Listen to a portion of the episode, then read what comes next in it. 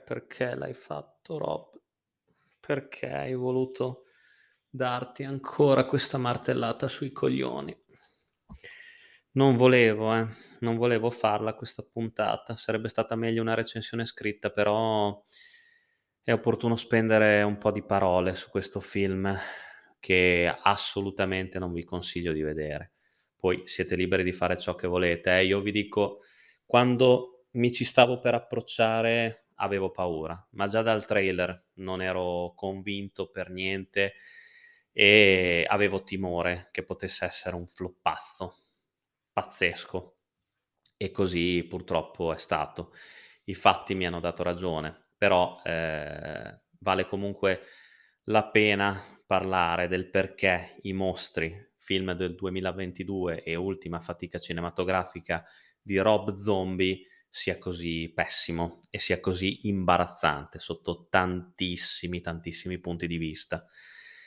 Non so cosa sia successo veramente a Rob Zombie, eh, si è molto perso ultimamente.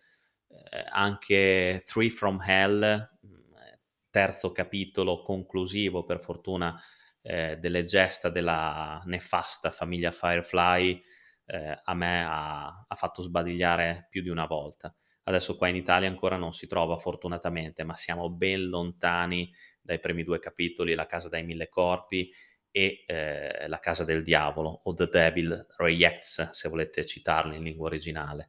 Ma siamo lontani anche da titoli come Le streghe di Salem o come anche semplicemente 31, che la critica ha massacrato, ma che secondo me rappresenta un ottimo divertissement del cineasta e rocker statunitense. Diciamo che non so cosa sia successo, non so se ultimamente veramente Rob Zombie si lasci consigliare male ehm, dai produttori oppure lui stesso abbia perso il suo smalto, insomma, nel capire cosa sia opportuno mettere sulla scena e trasporre eh, al cinema oppure no. E magari, non so, è preso dalle, dalle chiappe perfette di sua moglie Sherry Moon, in questo caso non gliene farei nessuna colpa, anzi, però i mostri rappresenta sicuramente un grandissimo fallimento. Ispirato all'omonima serie televisiva andata in onda credo a metà degli anni 60, eh, credo per due sole stagioni, che comunque ottennero molto più successo della rivale La famiglia Adams, di cui ho già parlato in un video quando acquistai all'epoca il cofanetto dedicato alla serie completa, che vi consiglio di andare a recuperare su YouTube. Ehm, insomma, questo film rappresenta sicuramente l'amore che Rob Zombie aveva per la serie televisiva e la voglia eh, di trasporlo e di renderlo un film. Però non c'è riuscito, ma manco per il cazzo proprio. Non, non c'è riuscito perché questo film è completamente sfilacciato. Sfilacciato, scusate. Fra l'altro vorrebbe essere anche un prequel della serie televisiva, perché comunque in larga parte la storia è ambientata in Transilvania. E qui assistiamo anche al primo incontro tra eh, Herman Munster e eh, Lily, che è interpretata da Sherry Moon Zombie, appunto, e alla nascita della loro bizzarra storia d'amore, ostacolata dal padre di lei, che è interpretato da Daniel Roebuck, che interpreta appunto il nonno vampiro, che secondo me è l'unico personaggio meritevole in questo film. Fra l'altro è interessante anche come gli attori comunque ci abbiano messo molto impegno.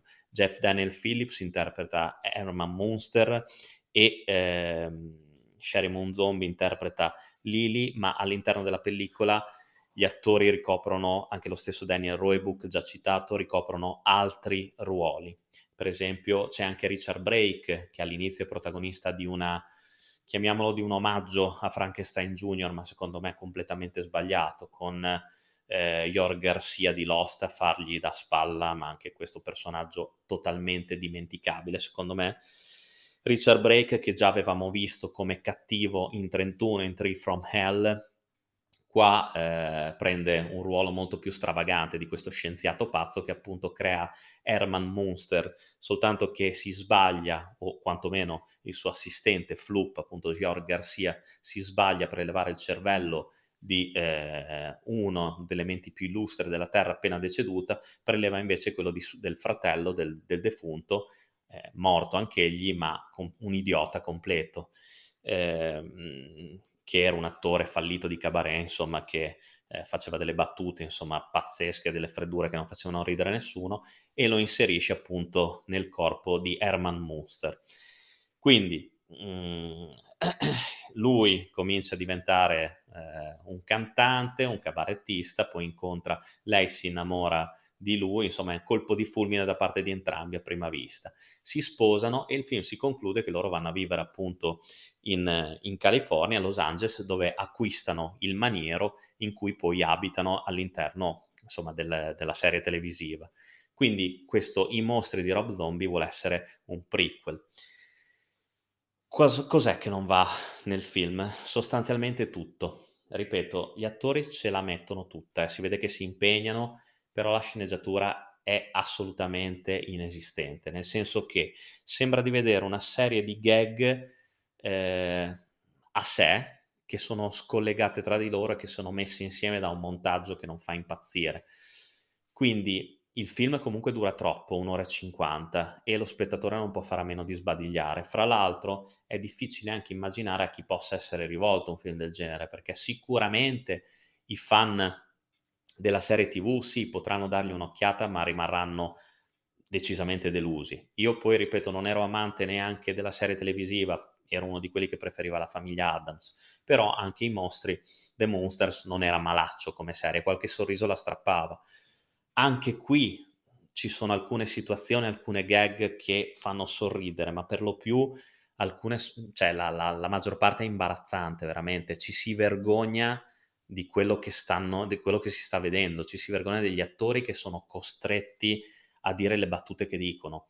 Poi, per carità, l'applauso per Rod Zombie va sul lato tecnico. Il make-up è fantastico, tutti gli attori sono truccati eh, e abbigliati in una maniera ineccepibile, non si può dire niente.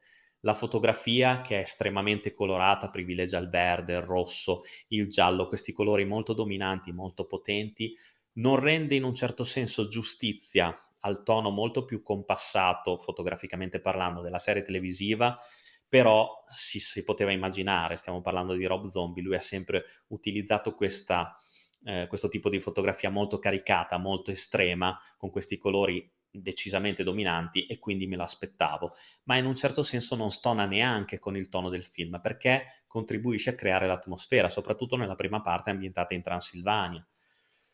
Però, però non va, cioè proprio mh, lo senti che questo film si trascina, lo senti che si dilunga, lo vedi che si dilunga troppo. Ci sono delle scene che, ripeto, non fanno assolutamente ridere e anche gli attori, nonostante si impegnino, non vanno più al di là del loro naso. Le battute sono imbarazzanti, sono veramente imbarazzanti. E anche il doppiaggio italiano, che comunque non offre dei doppiatori di chissà quale livello, non aiuta ad apprezzare il risultato finale di questa pellicola. Quindi per quanto io abbia potuto apprezzare e, se volete, anche lodare la passione che Rob Zombie abbia voluto trasmettere, perché è evidente, è proprio evidente che lui si sia impegnato nella realizzazione di questo film. E questo mi spaventa ancora di più, perché se questo regista, che appunto ci ha regalato delle perle pop, delle perle innovative, originali del, degli anni, dei primi anni 2000, come appunto La Casa dei Mille Corpi, Le Streghe di Salem, si sia impegnato e il risultato finale sia stato sta porcata qua, allora mi, mi spaventa veramente tanto. E purtroppo dovrebbe essere un film che eh, è una commedia, ma vorrebbe anche essere un pochino horror, non si capisce mai su quale piano si voglia attestare.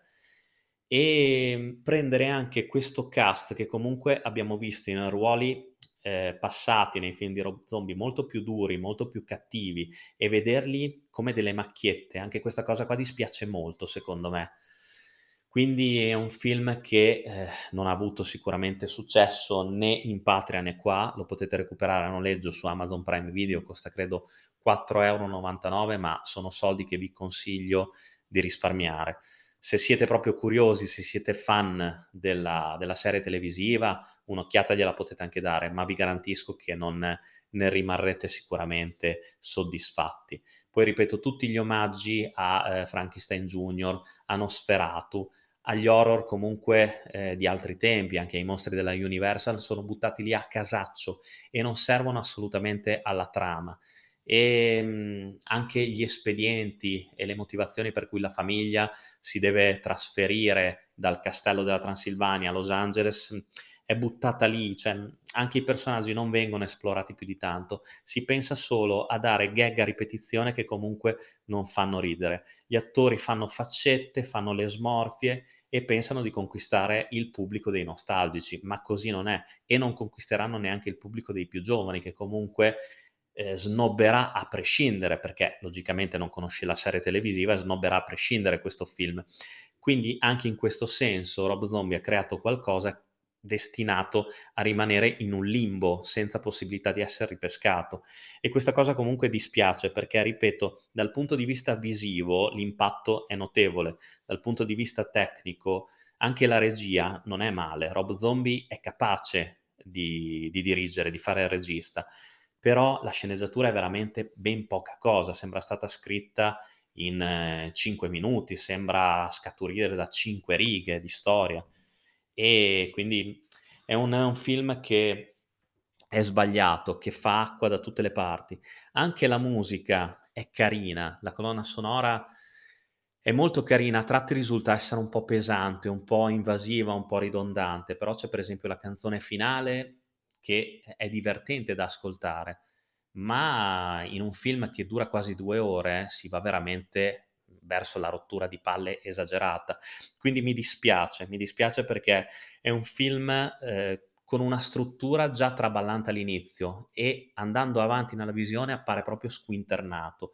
Non si sa da che parte andare a parare e ci sono i personaggi, ripeto, gli attori che ce la mettono tutta, ma lo sanno che stanno partecipando a qualcosa di molto confuso, quindi anche loro si trovano in imbarazzo e questa cosa qua la vedi, è palese sullo schermo.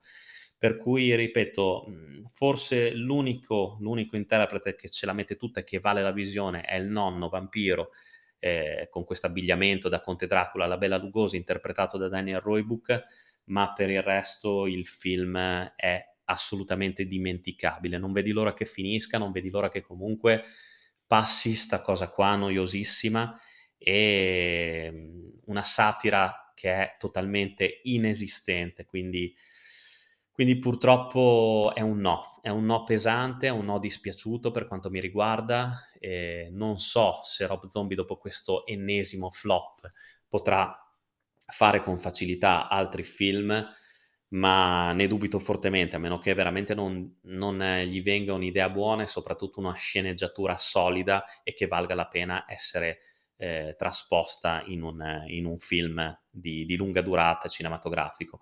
Direi di lasciar perdere al buon Rob la, l'omaggio alle serie televisive anni 60 o anni 70 e di concentrarsi sugli incubi che un tempo era bravissimo a darci e che incutevano terrore e inquietudine allo spettatore senza ombra di dubbio. I mostri eh, fa paura, ma per come è realizzato, per il risultato, per questa porcata che è venuta fuori. Non voglio infierire ulteriormente, quindi lascio a voi l'insana curiosità, se volete, di vederlo, di recuperarlo, ripeto, lo trovate su Prime, ma eh, vi posso assicurare che sarà una sfida abbastanza ardua da sostenere. Io vi do l'appuntamento alla prossima recensione carfatica, come sempre, lunga vita al cinema e un abbraccio dal vostro Carfa. Riprenditi Rob, porca puttana, riprenditi!